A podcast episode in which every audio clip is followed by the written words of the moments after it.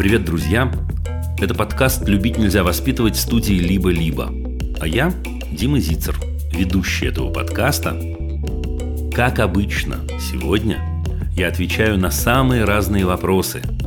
Однако вопросы сегодня задают мои любимые прекрасные коллеги из студии «Либо-либо». Слушайте.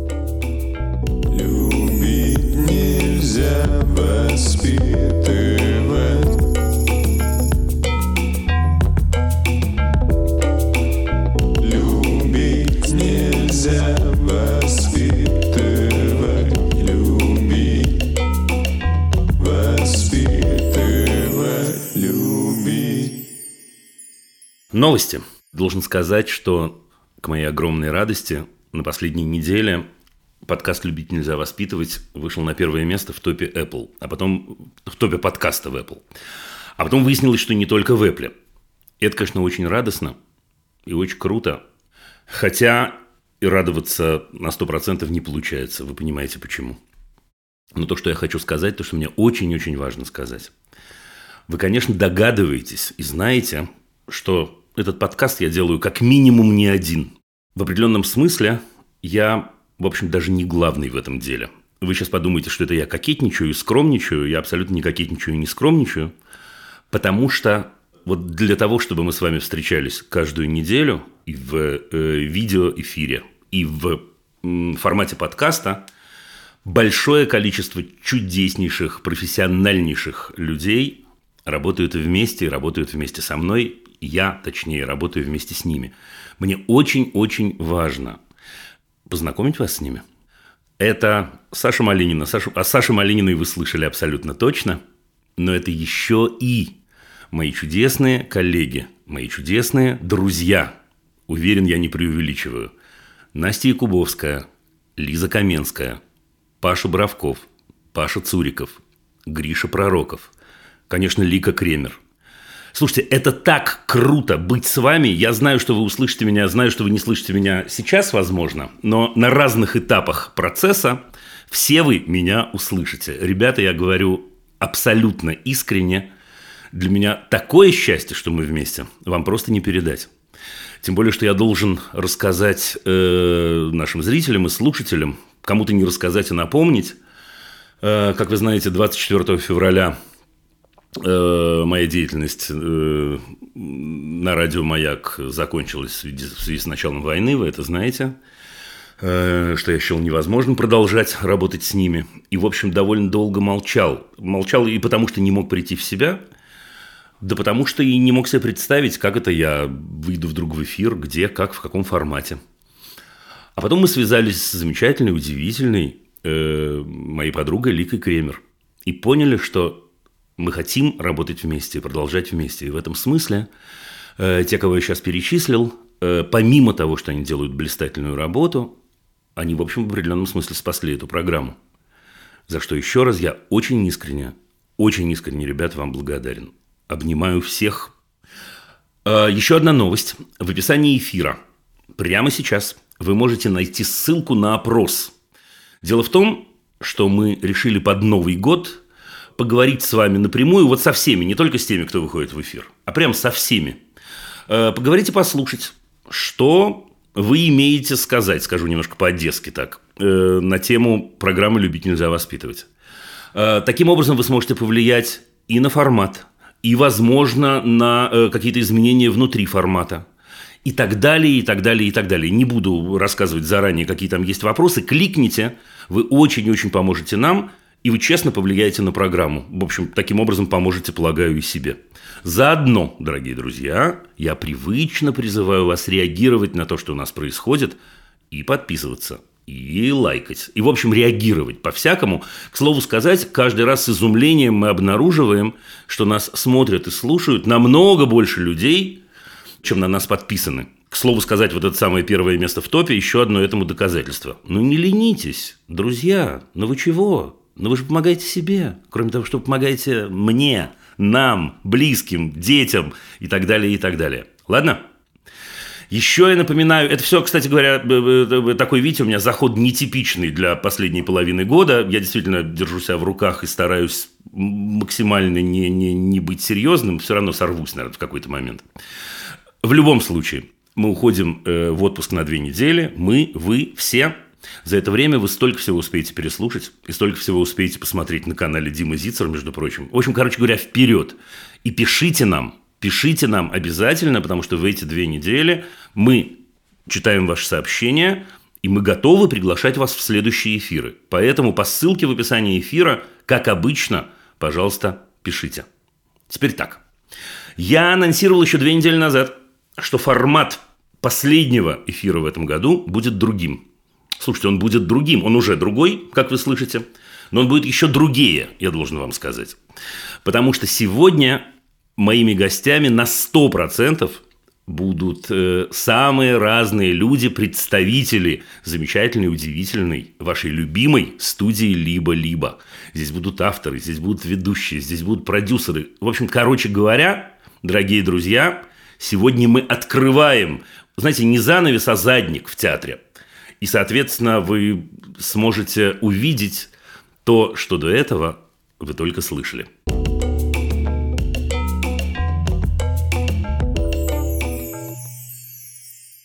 Значит, первый у нас нынче Андрей Аксенов, которого вы, конечно, знаете, он ведущий подкастов «Закат империи» и «Время и деньги». Андрей, привет-привет.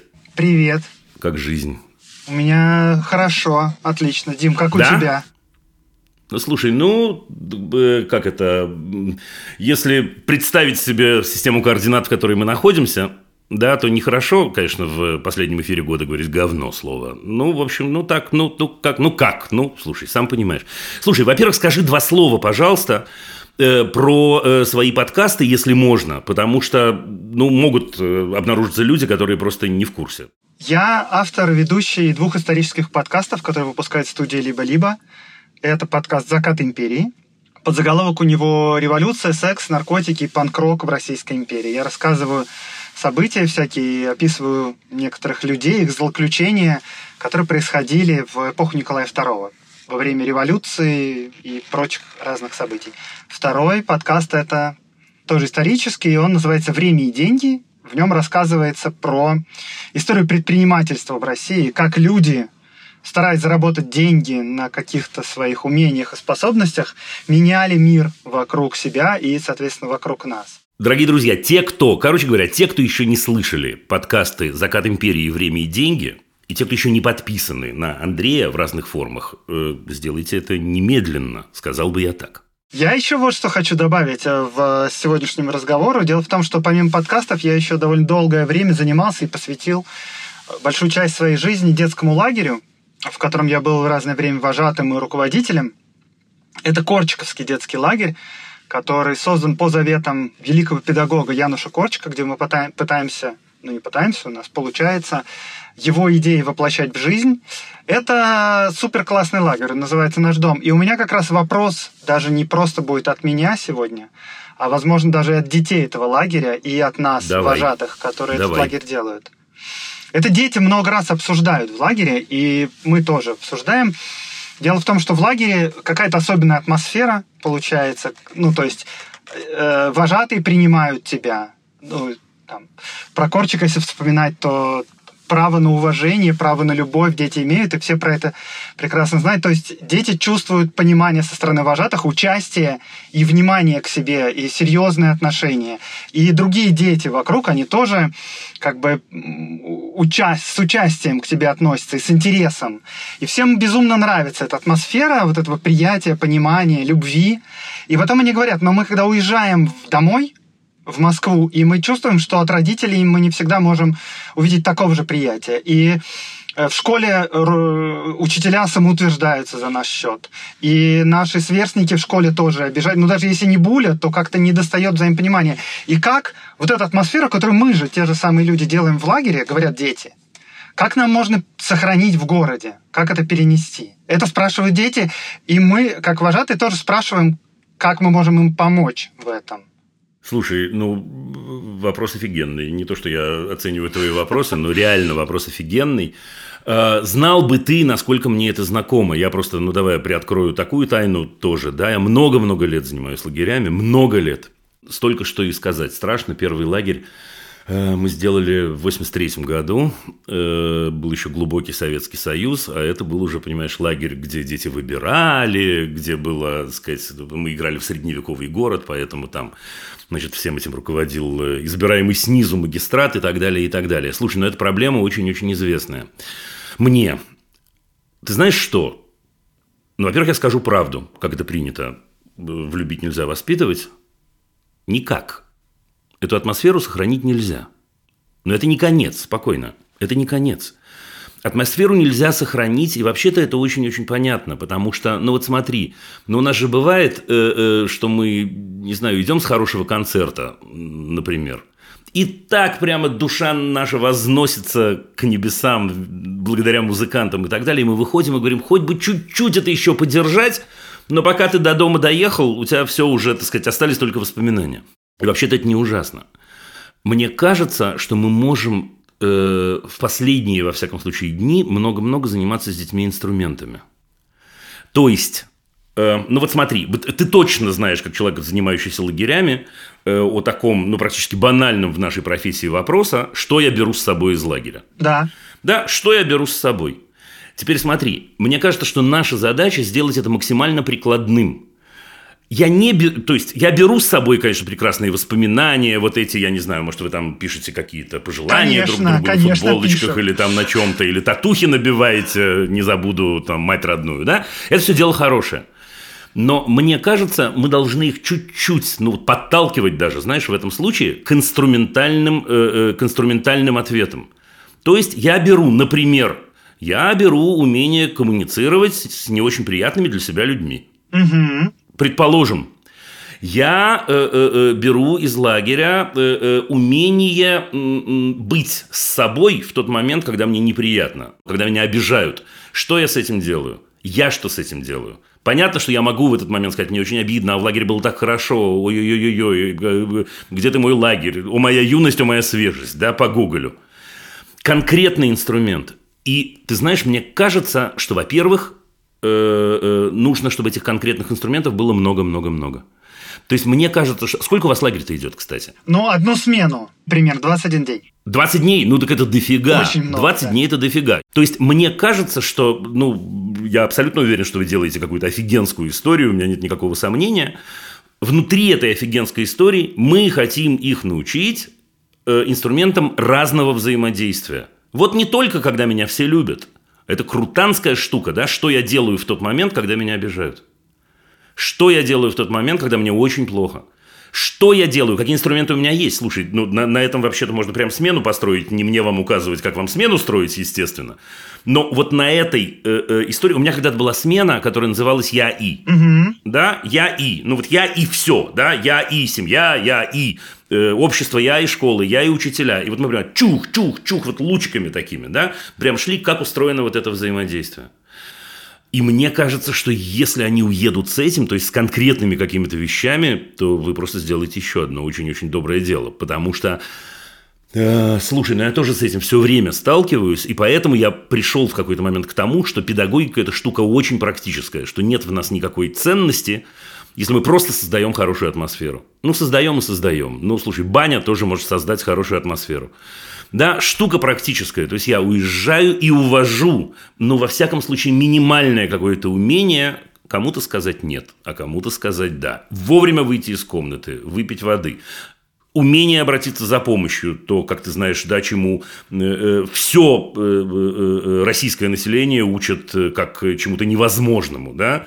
Ну вот что-то такое, я бы сказал. Спасибо, Дим.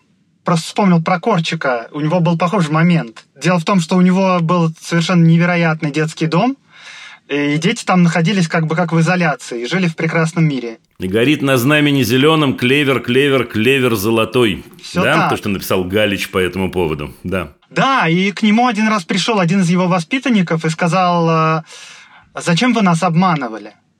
Мы жили в прекрасном мире, но я вот вышел из детского дома, я взрослый человек, и мир совсем другой, а я не умею в нем жить. Вы нас не научили этому, вы нас не готовили к тому, чтобы жить в таком мире, каком есть. И Корчик сказал, что я просто хотел сделать хотя бы одно место в мире, где детей любят по-настоящему. Извините, ребята, сказал он. Это да. Но как ты понимаешь, что я э, боготворю Корчика, но тем не менее я согласен э, с его воспитанником больше, чем с ним в данном случае. Хотя, конечно, с ним тоже, я его очень хорошо понимаю. Смотри, тут есть, ну давай я добью тогда еще одним предложением. Мне кажется, знаешь что, один из самых частых вопросов, которые мне задают про школу и вообще про разные мои проекты детские, очень-очень похожие.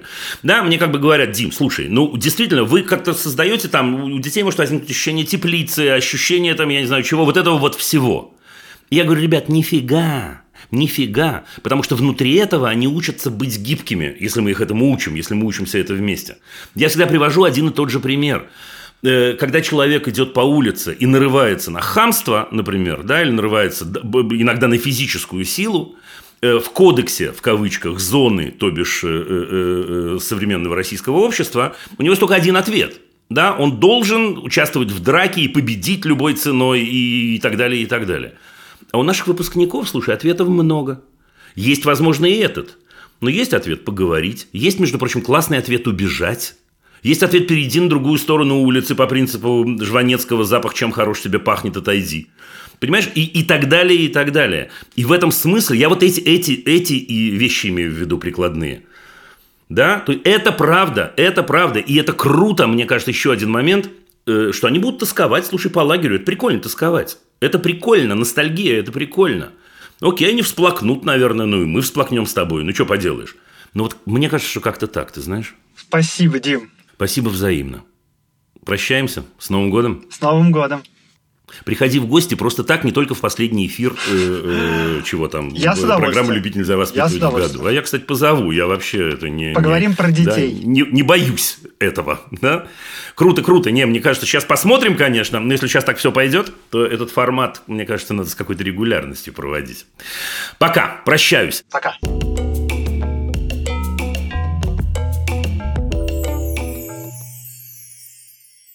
Самат Галимов, ведущий подкаста «Запуск завтра». Привет-привет. Привет, Дима. Слушай, ну да, э, давай, если можно, во-первых, два слова про то, что ты делаешь вообще. Я технический директор. Я управляю разработкой, программистами. Я делаю мобильные приложения, сайты. Я делал сайт «Медузы», например, много лет назад. Так стал известен в тусовке. После этого делал много разных медиа и консультировал кучу разных стартапов. Между прочим, сайт Медуз, ты говоришь, ты делал. То есть, ты делал сайт, которым я пользуюсь минимум дважды в день, таким образом, до сих пор. Понятно. Слушай, а про подкаст, про запуск завтра, можешь сказать два слова? Ко мне в какой-то момент пришла Лика и сказала, Самат, давай сделаем подкаст про технологии. Я так обрадовался, потому что я давно вынашивал эту мысль, и я говорю про технологии со своими гостями простым, понятным человеческим языком. Честно говоря, у меня мама просто фармацевт, и она не разбирается в технологиях, и вот я ей рассказываю о том, как устроен технологический мир, который вокруг нас. Звучит офигенно, я знаю, кому это посоветовать. Я, между прочим, э, к своему стыду и ужасу сейчас понимаю, что я не слышал, конечно, твой подкаст, но я... это хороший повод послушать. Дорогие друзья, я пойду сегодня слушать. Послушаю непременно, правда. Ну, давай что, Самат, давай к вопросу, что ли? Да, смотри, у меня есть два вопроса. Первый такой более, мне кажется, понятный, его проще задать. А, И, наверное, он ну, срезонирует у большего количества слушателей и зрителей. Второй немножко более интимный, и, и мне его сложнее сформулировать, поэтому я предлагаю начать с первого. Давай, давай, давай, хорошо. В общем, у меня трое детей. Мы коллеги. Старшей дочке 10, младшей 6 и с сыном 3 годика. И у нас проблемы с уборкой. Точнее, с тем, что дома постоянно бардак. Жена от этого очень сильно Я страдает. должен сказать, что ты абсолютно прав. Это точно срезонирует сейчас у 97, уже резонирует у 97% слушателей. Ну, И, в общем, непонятно, как заставлять детей убираться. Вообще, нужно ли их заставлять убираться. А, Потому что кажется, что правила общежития – это полезная штука, и хорошо бы, чтобы дети тоже как-то вносили свой вклад. При этом непонятно, нужно ли старший, заставлять старшего убираться за, например, младшим, а он больше всех, конечно, оставляет за собой бардака. Или это должны делать родители, то есть мы. мгм. Или это- это вот первый вопрос. Второй, нужно ли заставлять вот эту шестилетку, которая вот как раз на грани, она кажется, с одной стороны, уже достаточно взрослой, чтобы как-то ну, делать, а с другой стороны, я вот чувствую, что она еще ребенок. И заставлять ее там убираться тогда, когда она не хочет, тоже не хочется. Короче, вот сложный вопрос. И еще все это усложняется тем, что у детей очень разные характеры. И если старшая, она такая, э, она возьмет и сделает. И будет очень больно обидно, но она сделает. А младшая просто закатит истерику.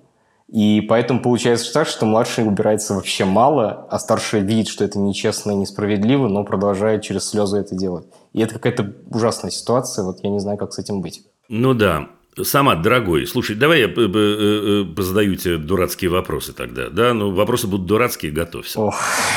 Вопрос первый дурацкий. Слушай, а зачем убирать? Я тебе по-другому отвечу. В какой-то момент я снял вторую квартиру в этом же самом доме, чтобы в этом вопросе с женой не разбираться. Так что я в своей квартире, квартире убираюсь, когда мне хочется. Жене, хоч, ну, жене хочется чаще просто. Ну, чтобы было удобно. А, на, на столе убираться, чтобы потом на нем есть. А, на полу убираться, чтобы было удобно ходить.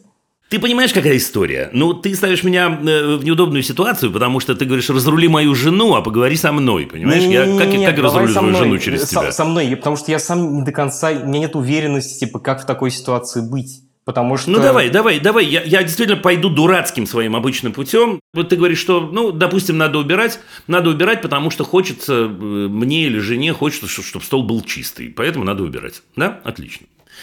Э, следующий дурацкий вопрос. Что, ты сам доехал, да? Или нет? И знаешь, если бы мы с тобой сидели на кухне где-то, было бы отлично. А то, что это слушают миллион людей, и э, я, и я про себя-то мало стесняюсь, но я еще же про про жену что-то рассказываю. Ну ладно. Да ладно, забей. Слушай, наоборот, все наоборот. Мы сами про себя изнутри ситуации не понимаем. Ну, правда, мы не понимаем. Я, я, я, я сам про себя не понимаю. Иногда разговариваю со своим, там, не знаю, другом каким-нибудь, да, и он ржет и говорит, да позвони сам себе. Но я не могу позвонить сам себе, понимаешь? Так что нет, ты что? Хорошо, пошли дальше. Значит, ты говоришь, что надо убирать со стола, потому что на столе должно быть чисто. Окей, я признаю эту историю. Теперь так. Если я считаю, что на столе должно быть чисто, сам от внимания, кто должен сделать чисто? Ну, ответ понятный. Кому должен, тот и нужен, тот и должен. Ну, бы. ответ... Значит, смотри, ответ понятен. Это не конец, я тебя не брошу, да? Ответ понятен. Если я хочу, чтобы было чисто, мне нужно убрать. Выхода нет. Что очень часто делают взрослые. Я вообще не имею в виду тебя и твою жену, я имею в виду всех взрослых. Они заводят маленьких рабов и транслируют им приблизительно следующее. Они говорят, значит так, маленькие рабы, да, давайте-ка, мы хотим, чтобы было чисто, уберите – Значит, поскольку взрослые в простоте и по-честному ничего делать не умеют, они придумывают в этот момент манипуляцию. Манипуляцию следующего, следующего уровня. Они говорят, ну это же ты сам разбросал. Блин, мам, я разбросал, но мне не мешает. О, старик, вот это я обсуждать с тобой не буду. Ничего не поделаю. Мешает мне, а убирать будешь ты. Слушай, я правда хорошо понимаю, как устроена взрослая голова. Но справедливость поскольку мы это слово упомянули, ты его упомянул, вообще-то устроено не так. Вообще-то, если мне что-то мешает, мне нужно с этим что-то сделать. Это первый пункт. Судя по твоей э, э, широченной улыбке, мне кажется, в этой точке мы согласны. Значит, пошли дальше, если это так. Чему мы учим в тот момент, вот чему мы учим этих детей э, 10, 6 и 3? В тот момент, когда мы говорим «мне мешает, что не убрано, убери». Ты скажешь или я? Я не могу сформулировать это. Да ладно, встречаюсь я с Саматом. Да, мы что-то такое с ним кофе попили, туда-сюда, пятое, десятое. Я говорю, слушай, Самат, что-то мне мешает сейчас вот то, что происходит. Давай-ка прибери тут, да, пол помой вокруг и так далее. Что ты мне ответишь? Дим, ты не... А, ну да. Да, вероятно, скажешь ты. И будешь прав, и будешь прав. И я скажу так же. То есть, вообще-то мы их учим. Потому что сильные имеют право подавлять слабых. Вот я, я, я тебе кричу. Я хотел сказать слово «насилие», но это типа следующий шаг просто, если ты начинаешь это заставлять. Это слово «насилие». Другое дело, э, или очень сложное дело, что поскольку мы для них мамка с папкой, значит, они считают нас в возрасте трех и шести, они вообще считают нас богами. И они не могут подумать, что мы с тобой засранцы. Они думают, что засранцы они. Пусть простят меня слушатели за то, что я поговорю в последнем выпуске года своим языком. Теперь, можем ли мы их заставить? Слушай, мы можем их заставить, да, безусловно. У нас есть целый арсенал средств, и не обязательно прибегать к прямому насилию. Можно даже. манипуляциями, Можем да. их обмануть. Мы можем, конечно, мы можем устроить соревнования, кто быстрее уберет, кто дальше плюнет, кто там быстрее доест, у кого носочки краснее, там, не знаю, и так далее, и так далее. Мы можем. Теперь вопрос, зачем? Вот теперь смотри, другая история. Перешли на другую сторону педагогики. Если мама э, в тот момент, когда она э, э, видит, что что-то ей мешает и что-то не убрано, убирает. Чему она учит трехлетнего человека? Ну, что надо себе хорошо сделать. Офигенно, офигенно. Конечно, если тебе мешает, убери. Как бы говорит она, как будто. Да? Или он, э, если это папа, да? Значит, э, э, если тебе мешает, убери. Но вообще-то, чувак, это часть родительства убирать с детьми. У меня такая новость для тебя есть. Вообще, ты упадешь. Да, надо было раньше придумать. Ты раньше не приходил в программу, смотри. Но это часть родительства. Ну, что можно поделать? Я тебе больше скажу, что постепенно с годами это происходит. У меня это с годами произошло. Когда ты вдруг начинаешь кайфовать от того, что ты можешь за ними, блин, убрать. Теперь, внимание, подожди, давай, чтобы ты меня неверно не понял, и чтобы остальные меня неверно не Ты еще- Ты поняли. еще скажешь, что я жалеть потом буду об этих днях, когда я мог за ним убирать. Я именно это и хочу сказать. Я именно это и хочу сказать. Теперь, если ты спросишь меня так, по секрету, нас никто не слышит. Миллионы, о которых ты говоришь, нас никто не слышит. И ты такой меня, Дим, ну тебя что, это не раздражает никогда? Да блин, дорогой, как не раздражает? Еще как раздражает? Ну а что делать? Ну а что делать? Ну что делать? Ну родительство. Но, во-первых, есть такое волшебное слово «вместе». И вот один раз, когда я увидел, как папа убирает, когда ему мешает, как мама убирает, мама и папа могут сказать, например, любимому человеку, «Старик, тебе помочь? Я вижу, что тебе немножко влом. Помочь?» Это очень крутая конструкция. Она простейшая, но простая, как мычание. Да, тебе помочь. Хорошо, оставь это их ответственностью. Но я вижу, что моему любимому человеку, ну, не хочется. У тебя такое бывает, у меня такое бывает, у жен наших такое бывает, у детей наших такое бывает. Мы говорим, окей, давай вместе. И тогда у человека появляется минимальная рефлексия. И человек может сказать, например, слушай, мне помочь. Или у меня вообще нет на это сил. И тогда ты добиваешь этот мяч в лузу и говоришь, слушай, знаешь, ну если нет сил, ничего поделаешь, я тебя так люблю, обожаю, беру за хвост и провожаю. Окей, я уберу за тебя, или я помогу тебе, или я просто уберу и... Слушай, это педагогическая конструкция сразу же. Я, я, я тебе слово даю. Это важный-важный месседж. Котики, мы на вашей стороне, все в порядке. Нет никакой справедливости, ну ты же сам знаешь, ну ты же взрослый мужик, да? Нет никакой справедливости в том, что каждый убирает за, за собой. Это вообще не так устроено. Жизнь устроена, жизнь такой бардак в хорошем смысле слова. Я с тобой, ты за мной, мы вместе, никто ни за кем. Да-да-да, наконец. Мне, слушай, мне кажется, это очень-очень важно. Теперь дальше начинается родительский кошмар и родительские глюки, которые бывают у всех у нас, которые звучат приблизительно следующим образом. Если я сейчас не заставлю слэш научу его убирать, то он зарастет, значит, там, не знаю, дерьмом, э, и, значит, у нас сразу такие же галлюцинации реальные у родителей. Да, мы видим этого человека в возрасте, там, 25 лет, э, в паутине, значит, какого-то заросшего э, и так далее, и так далее. Значит, у меня три дочери. Старшим из них э, одной 34 года, другой 29 лет. Младший из них 16. Как ты понимаешь, та, которая 16, она вот, э, так сказать, да, ну, проходит переходный возраст, но в определенном смысле уже такая вторая его половина. Я точно знаю по э, обеим старшим, что это вообще не тема уборка. Слушай, это вообще не тема. У старшей, э, у Ани, которой 34, у нее своя семья, у нее дети. У нее все чудесно, у нее все прекрасно. Внимание, она убирает все время. Где-то она убирает, где-то муж убирает, где-то они убирают с детьми. Все будет. У них дома все будет, как у вас дома, ты пойми. С вероятностью 97%. Либо на зло. Да, но, но, но э, э, так же, как у тебя точно есть воспоминания э, о доме родителей, которые ты, возможно, проклинал в 14 лет, и вдруг ты раз и чашку ставишь как папа или мама. Как это? Откуда это берется? Ну вот оттуда и берется. Я не знаю, мы разрулили или нет. да, разрулили, и я понял, что я- у меня на самом деле у самого с, э, наверное, не до конца разобрана эта история с уборкой. Э, У меня лично, не с моими детьми, а у меня лично. И у нас с женой. И, наверное, вот с- нам сначала вдвоем нужно в этом разобраться, а потом уже с детьми. Коне, абсолютно точно. Абсолютно точно. Спасибо Ну вот, большое, Дима. Очень классный ответ. Ну, Ты мне помог. Ура. Второй вопрос, да. Я уже говорил, у моих дочек очень разные характеры. И последнее время чем я тебя и поздравляю. Мгм.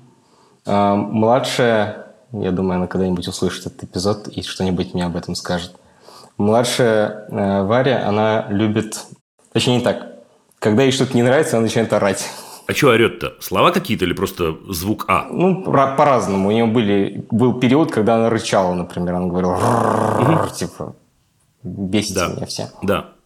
Она часто говорит, что ее вот, типа, вот кто-то ее обидел, и вот, типа, все плохие. Но вопрос, наверное, такой, в какой момент нужно, вообще нужно ли успокаивать, и нужно ли пытаться разобраться, кто там кого обидел, то есть где вот не хочется, с одной, с одной стороны, не хочется идти на поводу как бы на том, что она, типа, орет и получает каждый раз э, таким образом э, какое-то специальный, э, с- с- специальное отношение по отношению к старшей и даже к младшему, ну, к сыну, к совсем маленькому. А с другой стороны, иногда, мне кажется, ей реально плохо, и нужна просто помощь.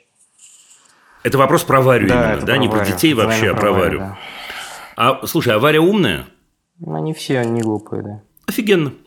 Не сомневался, кстати, в твоем ответе. Слушай, я тебе скажу, что бы я сделал для начала.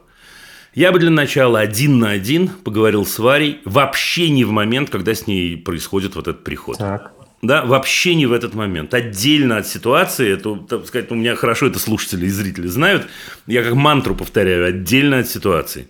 Да, вот вчера она поорала, на завтра у нее прекрасное настроение, у тебя прекрасное настроение, все хорошо, вы пошли с ней мороженое жрать, не знаю, куда-нибудь, вдвоем, вдвоем, это важно. И дальше спроси ее просто, какой реакции она хочет. Ты обалдеешь. Тупо спроси ее, какой реакции она хочет. Котик мой, а вот когда ты там кричишь, рычишь, кусаешься, плюешься, как ты хочешь, чтобы я реагировал? Давай по чесноку, давай подумаем. Я папка твой, я тебя люблю, обожаю. С удовольствием дам тебе то, чего ты хочешь. Во-первых, выяснится, что она тему не думала, как ты понимаешь. А ты такой уровень рефлексии включишь у шестилетней девицы, правда? И у себя заодно. Очень круто. Да? Ты, по- по- ты- ты давай поищем. Да, хочешь, я тебя буду обнимать, хочешь, я буду выходить, хочешь, я буду орать вместе с тобой, хочешь, я буду кусаться, хочешь... Ну, вот такое. Скорее всего, она найдет ответ с твоей помощью просто. И дальше как рукой. Прям как рукой. Потому что вы начнете ржать в этих ситуациях. Потому что она наверняка скажет что-нибудь там тебе. Ну, не знаю, что-нибудь неожиданное точно будет. Да, хочу, чтобы ты меня поцеловал. Хочу, чтобы ты прыгал на одной ножке. Стоп-слово, условно говоря, мы ищем с тобой, да? И так далее. И ты такой прыгаешь, вы ржете. Теперь не худо бы заодно, ты про это не спрашивал, но подарок от фирмы со старшей провернуть такую же историю. Отдельно. Типа, когда младший орет? Нет, просто со старшей поговори, поговори. Она же бывает, А, вот ты просто поговор- про старшую... Не, идея о том, что можно спросить, я как бы я заинтригован. В смысле, это очевидная Да. мысль, которая мне почему-то не приходила. Она не очевидная, она не очевидная. Сама-то она не очевидная, поверь мне. Она не очевидная. Во-первых, если бы она была очевидная, нам надо закрываться. Тогда все это ЛНВ. Да, но она не очевидная совсем-совсем. Так что в этом смысле тебе не за что себя корить, поверь мне. Просто я почему говорю про старшую? Потому что про старшую ты дважды оговорился, что она... И про уборку ты сказала, она чувствует несправедливость, она ты-ты-тым. Ну, в общем, поговорить про ее место, потому что потом, когда ты мне позвонишь в следующий раз, я скажу тебе сейчас уже заранее, что я тебе отвечу. Я скажу тебе, что в какой-то момент ты позовешь девиц в свою квартиру, а может девица жену. И вы такие сядете за круглый стол э, под зеленым абажуром. И вообще поговорите о том, как вы хотите взаимодействовать. Но это чуть позже, это не сейчас. То есть сначала рефлексия. И вообще будет, честное слово, небо в алмазах. И тогда они начнут формулировать. Э, старший начнет формулировать, что ей мешает. Мне мешают наезды, мне мешает форма наездов, может быть. Мне мешает, там, не знаю, какая-то несправедливость, которая нас формулирует. Младшая вслед за ней начнет говорить, что мешает ей. А дальше ты не поверишь, будет семейный договор. Но это так, ты про это не спрашивал. Ой, я сейчас расплачусь, мне кажется, мне надо отключаться. Давай отключайся, только не плачь. э, э, или плачь наоборот, что не поплакать. Ну хорошо, не в эфире. Спасибо большое, Дима. Слушай, я очень-очень рад знакомству, между прочим. Очень приятно. Ура! Обнимаю с наступающим. Пусть все у нас будет неплохо. Спасибо большое, Дима. Да? Пока-пока. Пока. Пока. Привет семье.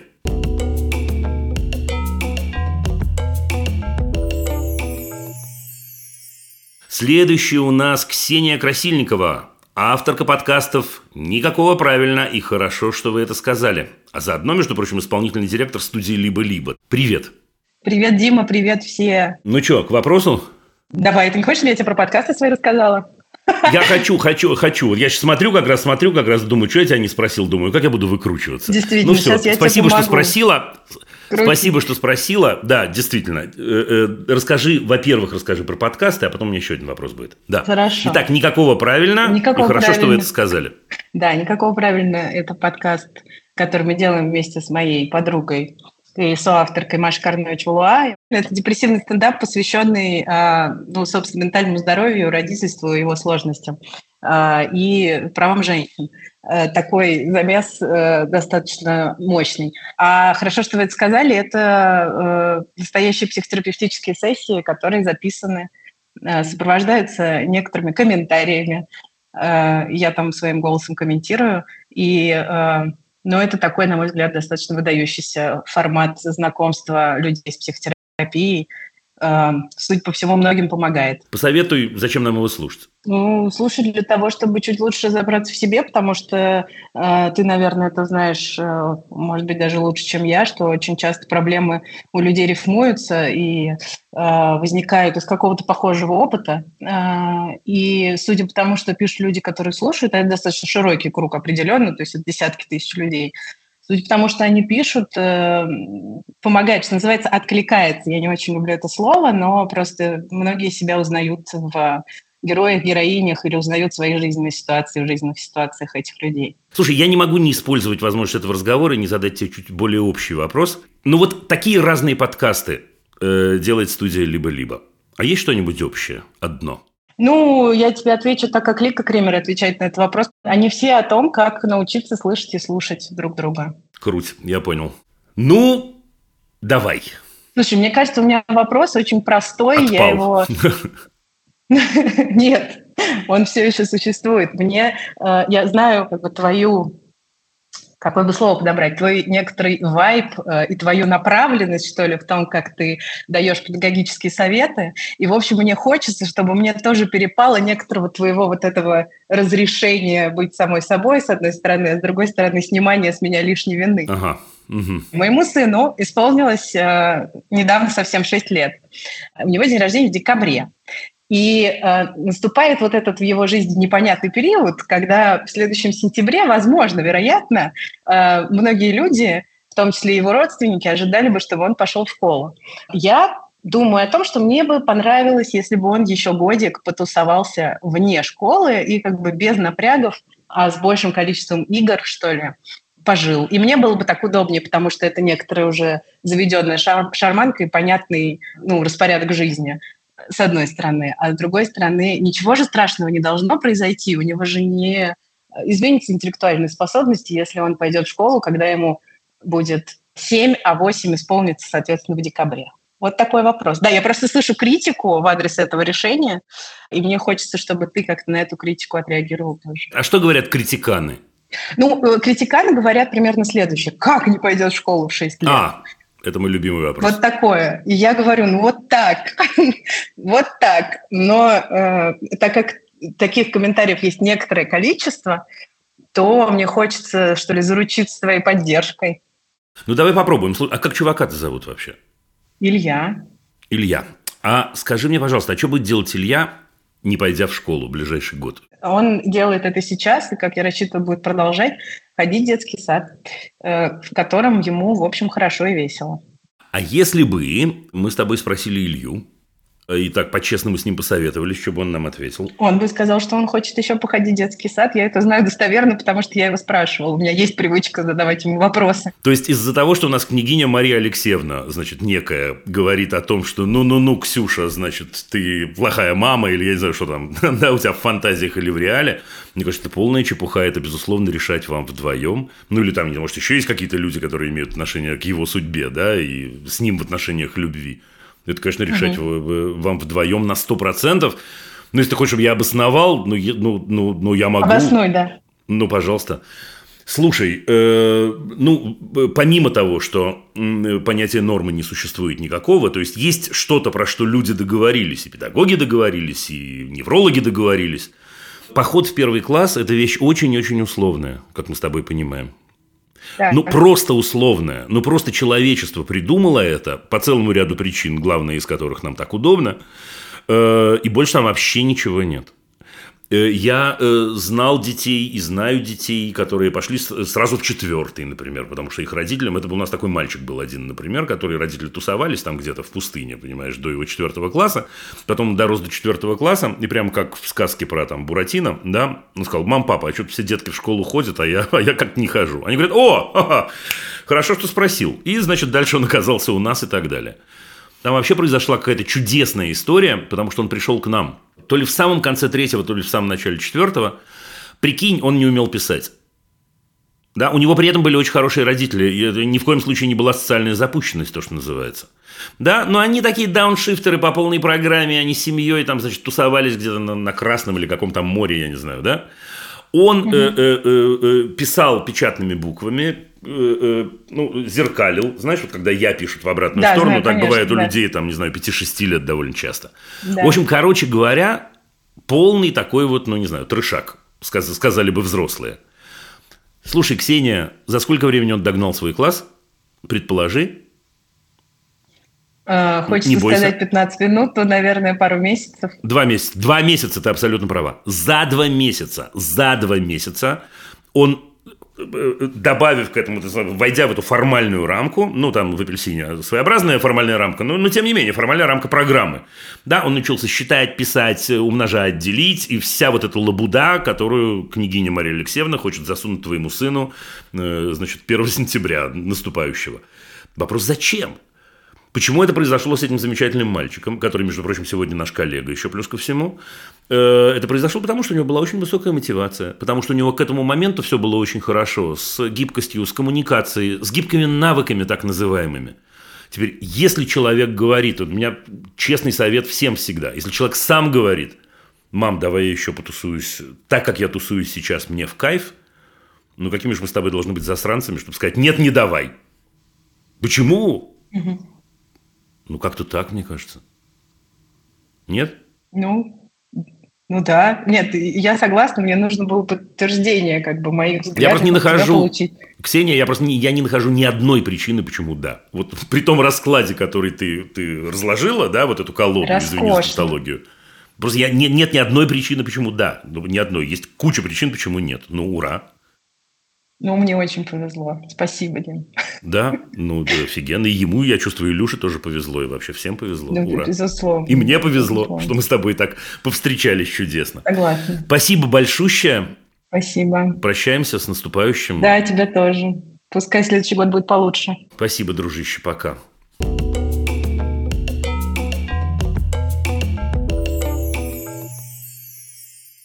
Пошли дальше, друзья. Это имя вы сегодня слышали в начале программы, между прочим. А те, кто слушает подкаст, каждый раз слышат это имя в конце подкаста, потому что это наша продюсерка, конечно, Лиза Каменская, которая сегодня, между прочим, будет э, э, в еще одной ипостаси, возможно, более известной вам, а именно как ведущая подкаста «Краткая теория всего». Лиза, привет. Привет, Дим. Давай расскажу тебе сразу про подкаст. Именно, именно. А, в общем, веду подкаст «Краткая теория всего». Это подкаст про книжки, про нехудожественные книги, которые я веду вместе с Сашей Баженовой Сорокиной. Она моя э, подруга, филолог, переводчица и вообще знаток литературы. И мы там обсуждаем, собственно, книги. В одном эпизоде берем какую-то одну книгу, читаем ее вместе и разбираем, что в ней прикольного, а что нет. Круть. Значит, дорогие друзья, вперед! Краткая теория всего подкаста. Вы сейчас такие, да? Дима, ты что, дурак? Ну как мы справимся со всем этим? Столько подкастов? А я скажу, нифига. А для этого, между прочим, вам даны э, выходные и каникулы. И, э, э, как вы знаете, а вы знаете очень-очень хорошо, что через денек после Нового года, так называемого, вы уже будете, так сказать, лезть на, на, на стены и искать, что поделать. Лиз, ну что, к делу? Да, давай. Вопрос у меня про воровство. Э, Суровое слово, э, но не знаю, как иначе сказать. В общем, такой случай. Так, Есть ребенок, э, зовут Марк, ему почти 8, вот в январе будет. И он не так давно прям попытался украсть деньги, причем э, он, э, значит, вытащил кошелек, нашел там нужную карточку, перерыл, ввел данные карточки в компьютер. И единственное, что его остановило, это смс которая приходит э, гений. Я согласна. Единственное, какой, что его какой остановило... юный мальчик, слушай, нам Всевышний я послал. как бы в Ну, восторге от всего, кроме сути этого да. поступка. Вот. И единственное, что его остановило, это вот этот код, который приходит на телефон. а что купить ты хотел? Подожди, а что хотел купить-то? Он хотел, он хотел, значит, э, он играет в игру Roblox Э, на Всё, компьютере. ясно. И он хотел себе задонатить там валюту местную, вот, потому что единственный способ ее там заработать, это ее оплатить реальными деньгами. И вообще-то я ему оплачивала ее за- незадолго до этого инцидента. Он подходил, говорил, я хочу, я говорю, окей, давай. Оплачивала. Потом за день до он еще раз попросил, я говорю, слушай, что-то, наверное, нет. Как бы сейчас нет денег э, лишних на это. Вот. И дальше, в общем, он как-то не дождался, видимо, и решил самостоятельно решить этот вопрос. По традиции программы я должен тебя спросить, а какой вопрос ты задаешь? Извини. Да, именно к, это- именно к этому мы идем, да. А, Вопрос, как, ну, ты мне сейчас не ответишь на вопрос, почему или зачем он это сделал. Ну и вопрос понятный, как бы зачем. Он хотел поиграть в игру и купить там себе э, валюту. Вопрос, наверное, как с этим обходиться и как э, с ним разговаривать про это. Ну, в том смысле, что мне казалось, что это какая-то базовая ценность. Он в курсе, как бы, что воровать плохо должен был бы быть. Но после того, как, когда мы с ним говорили после, складывалось ощущение, что он не очень в курсе, что это как-то мимо его как бы осознанной части М-м, прошло. м-м, Все. м-м. Он в курсе, он в курсе. Он в курсе, Лиз, он в курсе. Слушай, а как у вас бюджет устроен? Мы не так давно с ним начали обсуждать деньги, в смысле, что его раньше это не интересовало активно, и вот буквально пару месяцев назад начало. А, Он начал задавать вопросы. Э, Бюджет устроен так, что он может что-то попросить, мы можем ему что-то купить. Я, так как тебя регулярно слушаю, я стараюсь как-то ему объяснять, просто как у нас выхода устроены нет. деньги. На самом да, деле. у меня нет, Да. у меня нет выхода. Э, Ну, я ему стараюсь объяснять, как устроены деньги, типа, сколько у нас их примерно, что для нас дорого, что для нас не очень дорого, что я могу себе легко позволить, а что, ну, не могу ему просто так покупать. И у него есть еще какие-то маленькие карманные деньги, которые он может тратить совсем как Ну, захочет. ты ответила. Ты ответила. То есть, я сейчас скажу, прозвучит жестко, но ты мне просто скажи, да или нет. То есть, деньги не его. Он, он иждивенец. Ну да, наверное. Окей. То есть, есть взрослые в семье, которые могут э, э, решать для него, что ему надо, что ему не надо, что ему надо сейчас, что они могут, что они не могут. Как бы теоретически ты прав, а практически я не понимаю, как это воплотить. Я тебе расскажу. Господи, так вот же мы с тобой для этого встречаемся. Ты чего? Ура! Ура! Слушай, он, безусловно, достиг того самого возраста, когда вам надо принять решение, взрослым надо принять решение, каких отношений с деньгами вы хотите. Я, в общем, ты, ты знаешь, я, в общем, не лезу в чужие жизни, я только могу сказать, какие два варианта, на мой взгляд, есть. Э, И вы имеете право на оба. Вариант первый – это продолжать то, что происходит у вас сейчас. Да, взрослые зарабатывают деньги, он, э, ничего не поделаешь, вынужден, ну, попрошайничать время от времени или сдаться на милость э, тем самым взрослым, и, в общем, они решают да и т.п.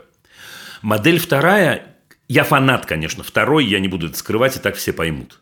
Модель вторая, когда деньги наши. Мы семья.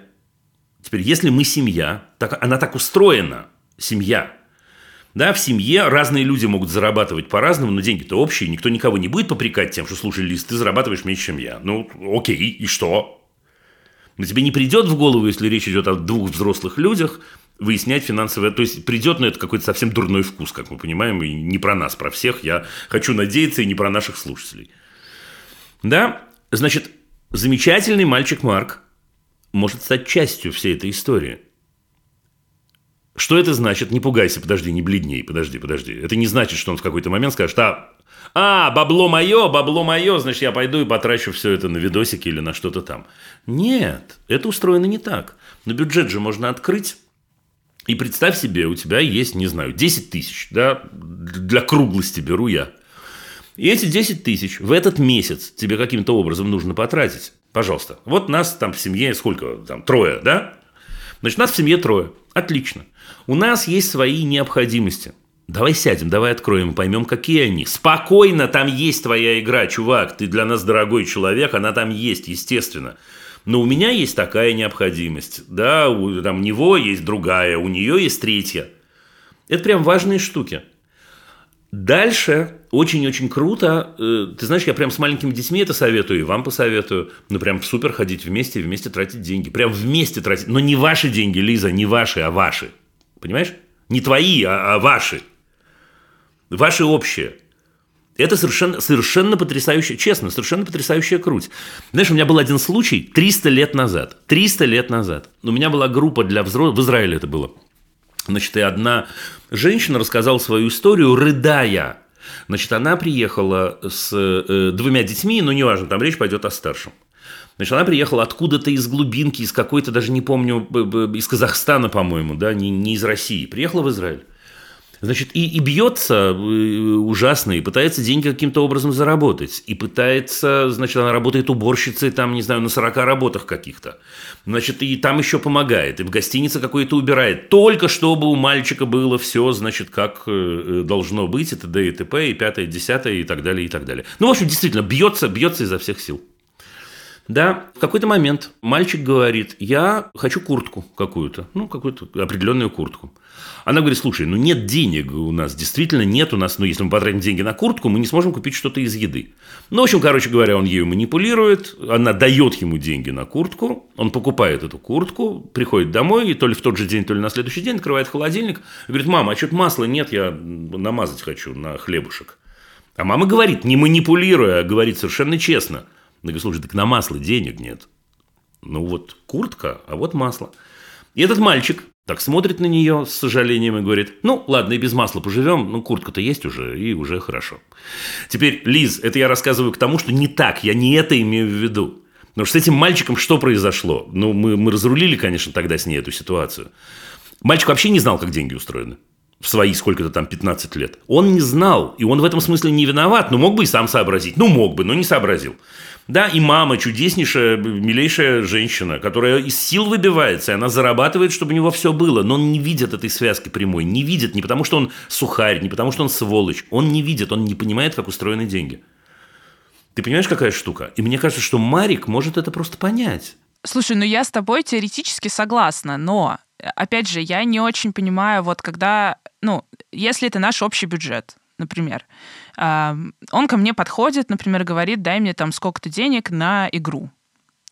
И я в этот момент, ну, то есть, э, получается, что все равно ему надо подойти и ну, спросить разрешение. У него же нет как бы в доступе этих денег. Он еще маленький, у него нет там карточки, с которой он заплатит э, за эту игру. А я тебе говорю, решите это заранее. Еще раз, То есть ему заранее 8. я ему говорю, у тебя такой-то бюджет. Нет, Или не у нас так, нет, у нас. нет, у нас. нет, нет, стоп, стоп, стоп, стоп, давай еще раз, внимание, давай еще раз.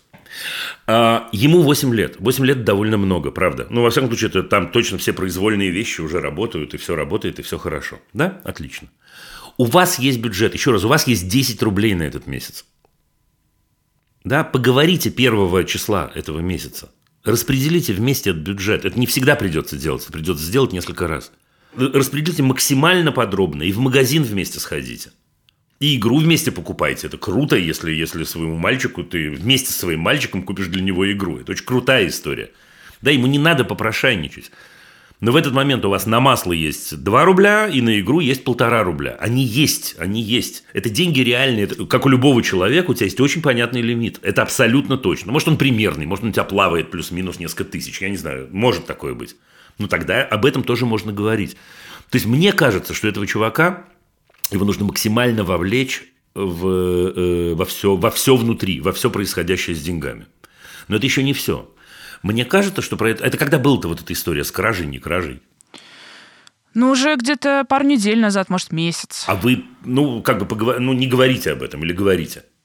Нет, мы с ним поговорили об этом, но там было ты не одобришь. Было, в общем, мы среагировали как бы очень эмоционально. Ну, я среагировал эмоционально, что Да. ж не одобришь. Вы же- мы живые люди, и вы живые люди, все в порядке. Да. Ну, мы потом с ним как бы еще раз поговорили по поводу этого всего, в смысле уже отдельно, когда мы все успокоились.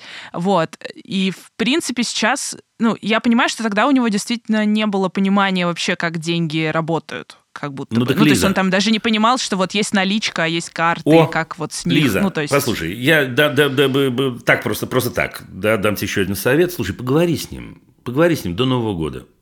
Поговори с ним, если, если сочтешь э, это возможным. И поговори на следующую тему. Во-первых, хорошо на неэмоциональном уровне задним числом объяснить, э, что так взбесилось, но это хорошее дело просто. А во-вторых, мне кажется, будет очень круто, если ты снимешь с него чувство вины, которое наверняка у него есть, и скажешь, слушай, я подумала, вообще-то это мы виноваты, пожалуй, потому что мы тебя что-то не вовлекали, ну как-то ну, закрутились, ну как-то так устроено, ну что-то не подумали про это, вот не подумали. Да, и мы подумали сейчас, взвесив это, что вообще-то ты, ты, ты что-то, ты, естественно, часть нас, но как-то вдруг почему-то эта часть была какой-то отдельной. Ну, welcome to the club, давай. Вот такое – то есть, с одной стороны, возьми это на себя, ты создашь в этот момент мотивацию, понятное дело, что вау, ничего себе, вот, вот крутая тетка, досталась. Да, ну и так далее. Вот такое. И вперед. Да, хорошо. Да? Хорошая идея, да. Договорились. Ура! С тобой я тебе могу сказать, до встречи после, вот так вот, да? Да, Обнимаю. до встречи после. Пока-пока. Спасибо.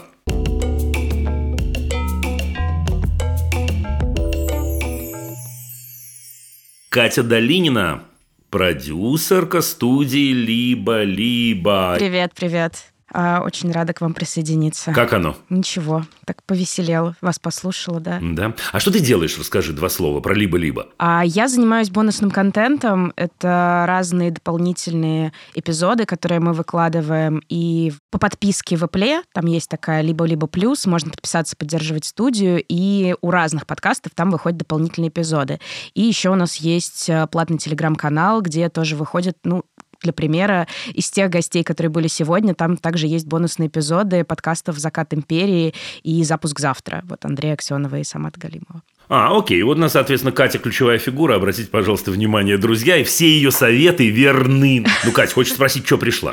Хотя я сам пригласил, Да, конечно. но- позвали. но, да, так что- да. А, пришла с таким вопросом. А, я где-то полгода живу с э, своим партнером. Э, у, нев- у него есть дети от первого брака, соответственно, мальчик 7 лет Мирон и дочка 3 года Вероника. И они живут половину недели с нами. То есть там на 50 на 50 разделено время, и три с половиной дня в неделю они собственно, отчасти моя ответственность тоже. У нас хороший контакт, в общем, все нормально, выстраиваются какие-то свои отношения, а, но со старшим ребенком мы общаемся, естественно, чуть больше, в общем, есть какие-то разговоры. И иногда он приходит поделиться со мной чем-то, оговариваясь, чтобы я не говорила об этом папе. И в этом месте мне становится тревожно, потому что мне кажется, что это не очень хорошо поддерживать культуру каких-то секретов от родителей. И были случаи, когда, например, он начинал э, делиться чем-то про школу, или я понимала, что вот он переживает, у него какие-то проблемы с одноклассниками, и даже один раз звучала фраза, что вот э, не говори папе, но я не хочу жить, и вообще мне так вот это первый класс мне дается так тяжело, что вот я бы лучше вообще не жил. И, естественно, об этом я папе их рас- ну, как- рассказываю, да, это не становится каким-то нашим секретом, я пытаюсь с ним поговорить, как-то поддержать, но когда я рассказываю об этом его папе, у меня есть ощущение, что я предаю доверие этого мальчика, который мне доверился. А мальчик не знает, что ты рассказываешь. Ну, я думаю, что он догадывается, но я не говорю это прям в лоб. Я как бы рассказываю, что, слушай, вот Мирон со мной поделился, что у него такие переживания. Мне кажется, будет здорово, если вы с ним как-то попробуете об этом поговорить. И папа через какое-то время приходит и по-другому пытается вывести его на этот разговор. Не так, что вот Катя мне сказала, что у тебя проблемы, а как-то, ну как ты, а давай поговорим, а как ты переживаешь, как я могу тебе помочь. Но мне хочется, с одной стороны, ну, сохранить эти теплые отношения с ним, именно с мальчиком. И я вот здесь теряюсь в ощущении, где граница. То есть о чем мне нормально рассказывать другим взрослым, а что вполне легитимно может по его инициативе остаться каким-то нашим секретом. И вообще, как его лучше поддерживать, помимо того, что я у него спрашиваю, как его поддержать, и, в общем, там, книжки читаю и, и как-то играю. А что, прям сделаешь, как я скажу? Ну, я не обещаю, но я попробую. Эм, Слушай, а зачем он тебе это рассказывает? Ну, я думаю, что он мне доверяет. Зачем? Нет, нет, это, это, это безусловно, это, это э, очевидно.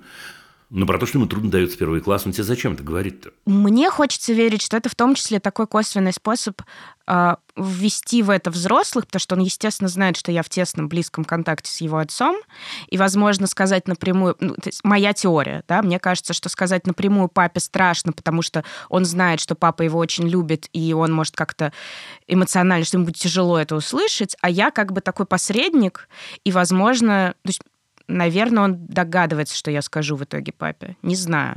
А хочет, хочет-то он чего? Ну, поддержки, конечно. Ну, э, э, а конкретнее?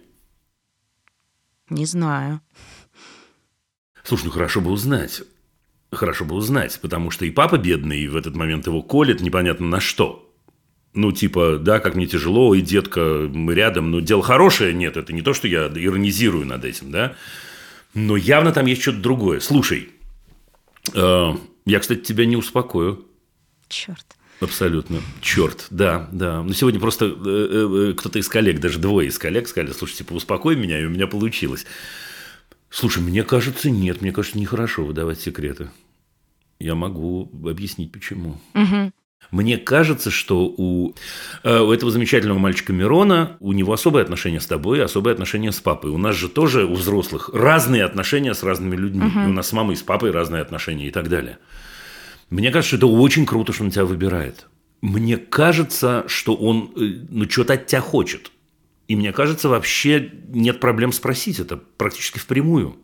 Не в смысле, зачем ты мне это рассказываешь, пошел вон. Я не имею в виду эту интонацию. Да, давай поймем действительно, чем я могу тебе помочь. Пусть сам поформулирует. Кстати, ему легче станет в любом случае в этот момент. Когда он формулирует потихонечку, какой помощи он хочет.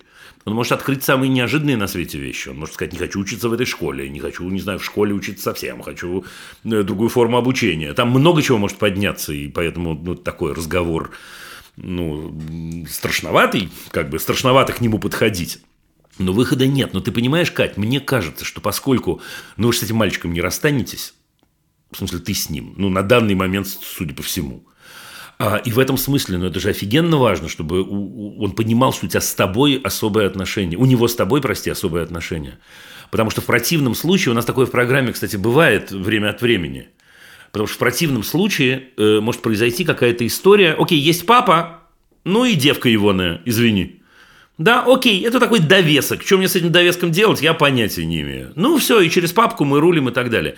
Слушай, тут кредит доверия огромный. Он говорит, смотри, это Катя, на самом деле, она для меня адрес. Не папа. Может, ты права. Может, он через тебя подбирается к папе, но это не важно абсолютно. Это вообще не важно. Он с тобой строит личные отношения. Да, но это оч- очень большая ответственность, потому что я-то не могу на школу повлиять. То есть у него есть мама и папа, которые принимают некоторые Спокойно, решения. подожди. Я же не сказал, что это конец истории. Во-первых, мне кажется, что про это надо поговорить э, с папой. Да, с твоим партнером надо поговорить. Ну, он и так знает уже об этих отношениях, но мне кажется, что вам есть о чем вместе поразмыслить. Я думаю, что он я думаю, что он и ты согласитесь на самом деле именно с этим. Отношения должны быть личные, ничего не поделаешь. И в этом смысле, окей, ты скажешь, старик, прости, я не все тебе буду рассказывать. Внимание, где граница? Граница, понятное дело, это безопасность, э, жизнь, э, здоровье и так далее. Но есть же вторая сторона. Помимо папы, есть, значит, наш замечательный Мирон, с которым тоже можно поговорить в открытую. И сказать, если он жалуется тебе на школу, сказать, Мирон, дорогой, там, ты очень важный для меня человек, я очень тебе благодарна за такие отношения, они для меня очень ценны очень важны, но давай поймем, чего ты хочешь, потому что повлиять на школу я, к сожалению, не смогу, если я папе про это не расскажу. Теперь я не могу ему рассказать, если ты просишь меня не рассказывать. Ну, пойми, я, я тебя не предам, я не расскажу папе. Но, может быть, в этой ситуации мне стоит... Я взрослая, слушай, я справлюсь. Это большая ответственность, да? Я справлюсь, я найду слова. Слушай, ну мне кажется, что вот так, если честно. Я бы не сливал, короче говоря. Хорошо. Буду стараться. Что? Подожди, нет, я ты совершенно ты не думай, даже я тебя не отпускаю. Что, будешь стараться, а что тебе может помешать? Ну, э, меня напугала, если честно, фраза, которую он так в проброс сказал, что вот если честно, скажу тебе по секрету, мне не хочется жить. Это довольно страшно. И я как бы... У меня запустилась программа, ну подожди, мы как бы... э, ты столько же есть вещей, которые тебе нравятся. Вот да, школа тебе не нравится, но еще там мы ходим гулять, играем, рисуем, читаем, столько разных классных вещей делаем, у тебя столько близких, которые тебя любят, там мама, бабушка, дедушка, папа, сестра, я, и как бы мы вот все рядом, как же так, из-за какой-то дурацкой школы, которая, несомненно, там, это тяжело, а, тебе кажется, что это вот того не стоит, а столько всего прекрасного мы с тобой хотели. Мы там книжку собрались написать, мультик нарисовать. Как же так? Но я разговариваю, то есть это как бы моя инстинктивная реакция придумать, угу. что перевесить. Вот. Но угу. вообще-то это очень страшно. Вместо этого ну, я, я, я, я уверен, что это страшно. Я верю тебе на сто процентов и понимаю это.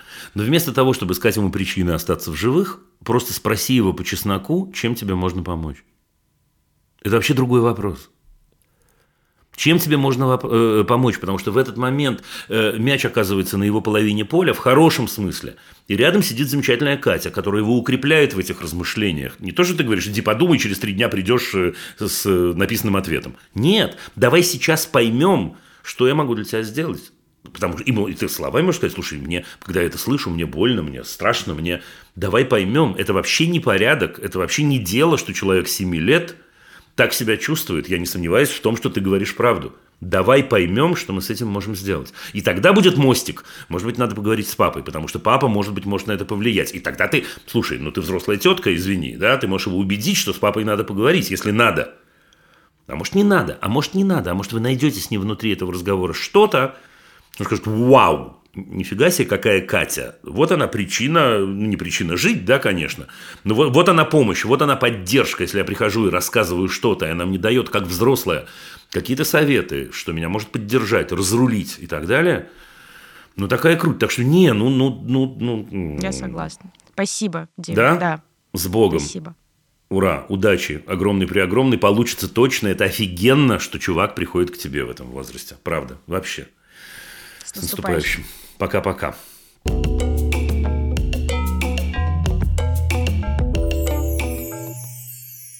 Дорогие друзья, я не верю своим глазам и даже сейчас не поверю своим ушам. Потому что сейчас мы поздороваемся на глазах изумленной публики с Ликой Кремер. Который... Лика, привет, ты уже здесь. Да, я здесь. Привет, Привет Дима. дорогая. Я волнуюсь неожиданно для себя очень сильно. А я тоже волнуюсь, я просто, Меня просто дых- вид дыхание такой прямо бы, бы делаю. сбилось. Слушайте, друзья, во-первых, вы знаете, что э, Лика основательница студии «Либо-либо». Да? А если вы этого не знаете, то вы узнали об этом прямо сейчас. Все, теперь живите с этой информацией. А кроме этого, она мама, между прочим, троих детей. И с этой информацией тоже живите. А, но на самом деле то, что важно сказать, важно сказать, что она ведущая подкастов зависимости, конкуренты, и либо выйдет, либо нет. И первый вопрос по традиции этого эфира, слушай, ну скажи два слова про, про подкасты в студии «Либо-либо». Слушай, но на самом деле тебе Ксюша уже сказала, что все наши подкасты о том, чтобы слушать и слышать друг друга лучше. Недавно мы запустили подкаст «Конкуренты». Это такой исторический подкаст про разные бизнесы, как, как они соревновались между собой и, и что из этого вышло.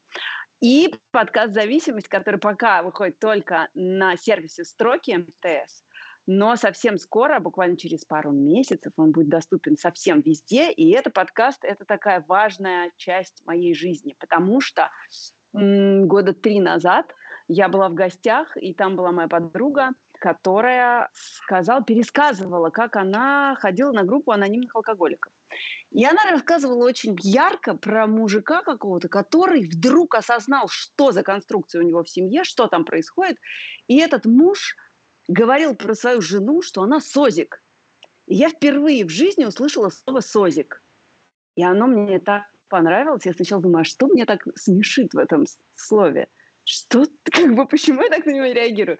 А потом я поняла, что оно мне так нравится, потому что я вообще-то, конечно, долго в своей жизни была созиком. И мне не дает покоя это явление, что это такое. И дальше я решила, что я очень хочу сделать подкаст про созависимость. Обращаюсь ко всем, кто нас слышит и видит. Дорогие друзья, я снова говорю эту фразу. Вы знаете, что делать с этой информацией абсолютно точно. Слушай, круть, здорово, но я вынужден подвинуть нас на самом деле к вопросу, э, э, потому что время нас, кроме всего прочего, поджимает. Всю предыдущую часть эфира я валялась на диване со своим старшим сыном. Мы слушали э, все ответы и вопросы, обсуждали, собственно, мой вопрос, потому что я ему сказала, с каким вопросом я собираюсь включиться в этот подкаст, в эту запись, в этот эфир. Вот. И, ну, сколько я тебя знаю и сколько я слушаю, как ты отвечаешь на вопросы, я понимаю, что, ну, Дима обычно всегда говорит две вещи примерно. Иногда бывает, что больше, но отстаньте или можно матерным словом, Можно. но не буду сейчас, отстаньте от ребенка или просто расслабьтесь. И у меня внутри есть встроенный Дима Зицер, который мне вот это про мое родительство все регулярно... Ты права. бы На самом деле, я, я, к слову сказать, э, э, э, по большому счету, по большому счету я с тобой согласен. Но фишка же не в том, чтобы отстать, а фи- фишка в том, как сделать так, чтобы я смог отстать. То есть, на самом-то деле, все Да, дело в да, да. технологии, как вот у нас первый диа- диалог сегодня на эту тему был. Ха. Ну да, так. И что твой Ну, встроенный вот, Дима ну, короче, когда я пыталась придумать, какой вопрос я хочу задать не встроенному, а вот этому живому Зицеру, я каждый раз думаю, ну, на это, ну, блин, ну, Дима скажет, расслабься. На это он скажет, отстань от ребенка. А на это... Я пыталась найти, какой же у меня есть больной вопрос, и он у меня есть, который как бы чуть сложнее, чем эти два ответа.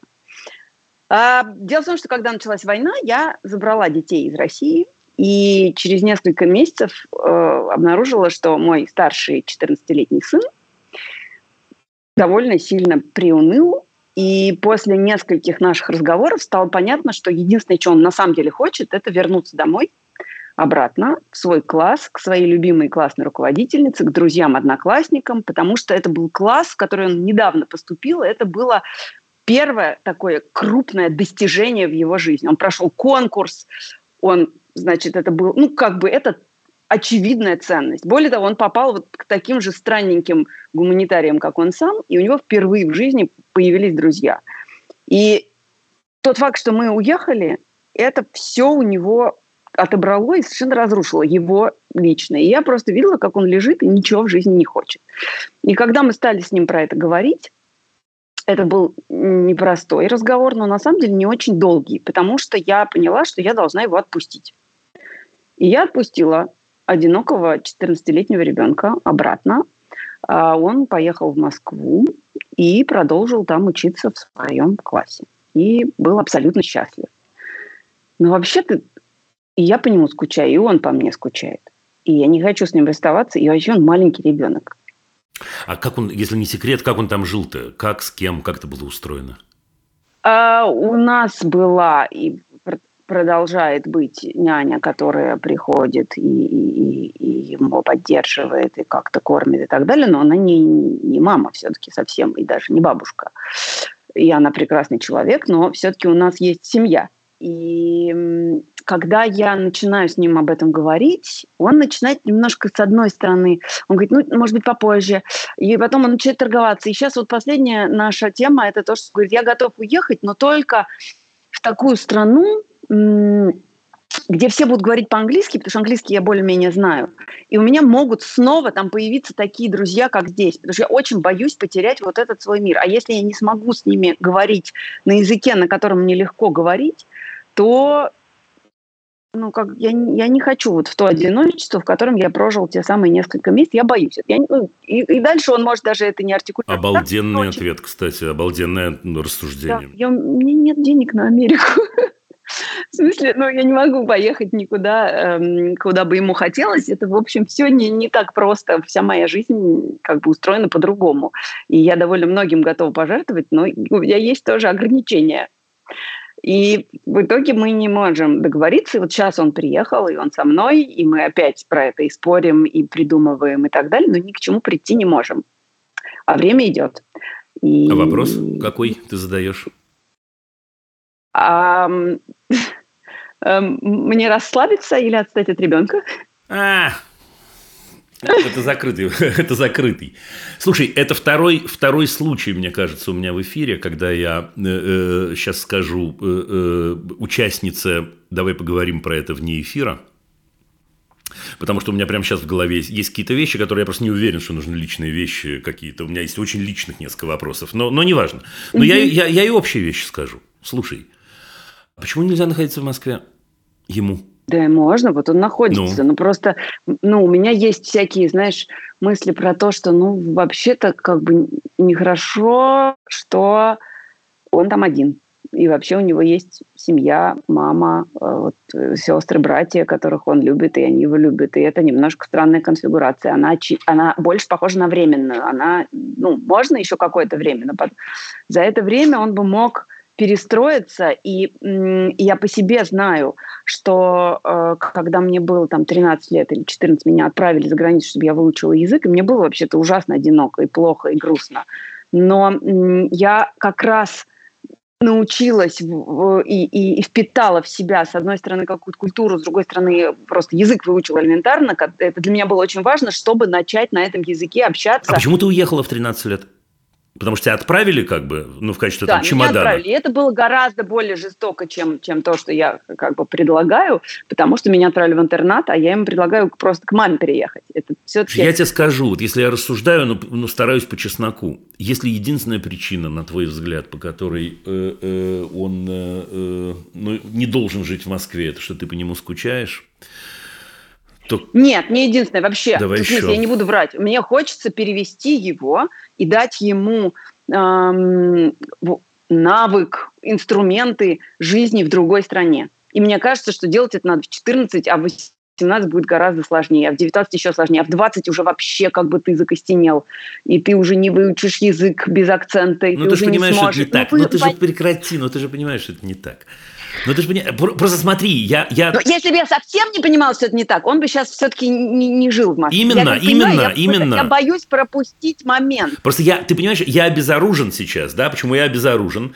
Потому что я, ну, я должен говорить правду. Э, И если я говорю правду, слушай, ничего не поделаешь, тебе, у тебя не получится расслабиться в этой ситуации, да, у тебя не получится забить в этой ситуации.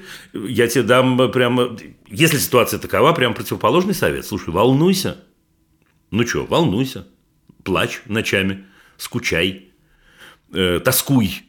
Ну, ну, серьезно. Но если действительно существует модель, при которой... Я просто сейчас ставлю себя на место 14-летнего чувака, вот этого конкретного. Да, он говорит, слушай, я попробовал.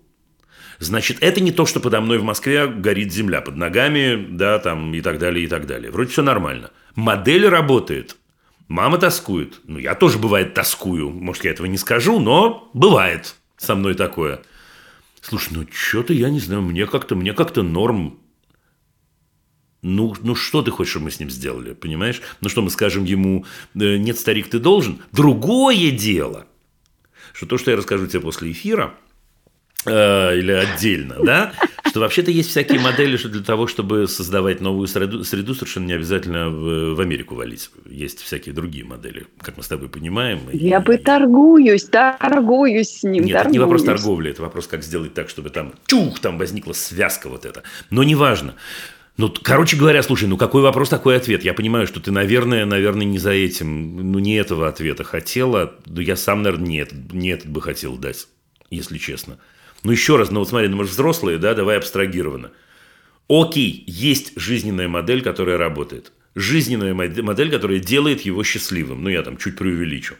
Жизненная модель, которая вроде маму не разрушает. Это важный момент, потому что тоже я хорошо понимаю, что ты легла на пороге, разодрала, значит, одежды и вошла в траур, наверное, это была бы другая история. Э, Вроде, вр- ну, вроде могу. Ну, и он такой, ну что, ну а нафига? Ну, ну все эти, понимаешь, э, э, глубокомысленные истории про то, что лучше бы сейчас взять другой язык. Ну, может, лучше, может, не лучше. Слушай, я в 21 год оказался в другой стране, и оказалось, что все хорошо. И посмотри на себя. Да, да, во во что это вылилось, понимаешь? Но с языком точно все нормально было и так далее. Не знаю, слушай, не знаю. Другое дело, что, может быть, можно оформлять это как эксперимент, вот эту историю. Вот ты говоришь про то, что это имеет вид временности, ну, не делать ни в коем случае, может быть, вид про то, что это не временность. То есть, чтобы договор между вами был очень понятный. Чтобы точки выхода были оговоренные и очень понятные. Слушай, мы, да, я оставляю за собой право матери, не побоюсь этого слова, э, право матери на, на рефлексивный разговор раз в 3-4 недели. То есть, мы продлеваем каждый раз этот процесс, мы не решаем, мы ничего не решаем. Слушай, это трудная ситуация, но с другой стороны, ну блин, мы все оказались в этой ситуации. Когда мы не решаем, мы продлеваем все. Ну, и я бы ее фиксировал, а не... А не я, я, слушай, я понимаю тебя очень хорошо, когда ты говоришь, у этого есть такая ситуация временности, ну, есть ситуация временности, но в ней-то жить приходится так, как будто мы в, реаль... ну, мы в реальности, такая реальность временная, все. На П начинается, на С заканчивается, ну, что делать? Слушай, может и удастся так до, до лета дотянуть. Я не... Ну, как ты знаешь, я очень смотрю на эту ситуацию пессимистично. В принципе, в общем. Э, Но, тем не менее, все равно короткими перебежками только можно. Ну, вот такая короткая перебежка. Блин, ну, конечно, ну да, ну 14 лет, ну, блин. Ну, просто я тоже, ну, ставлю себя, я на папкино место себя ставлю и в этом смысле.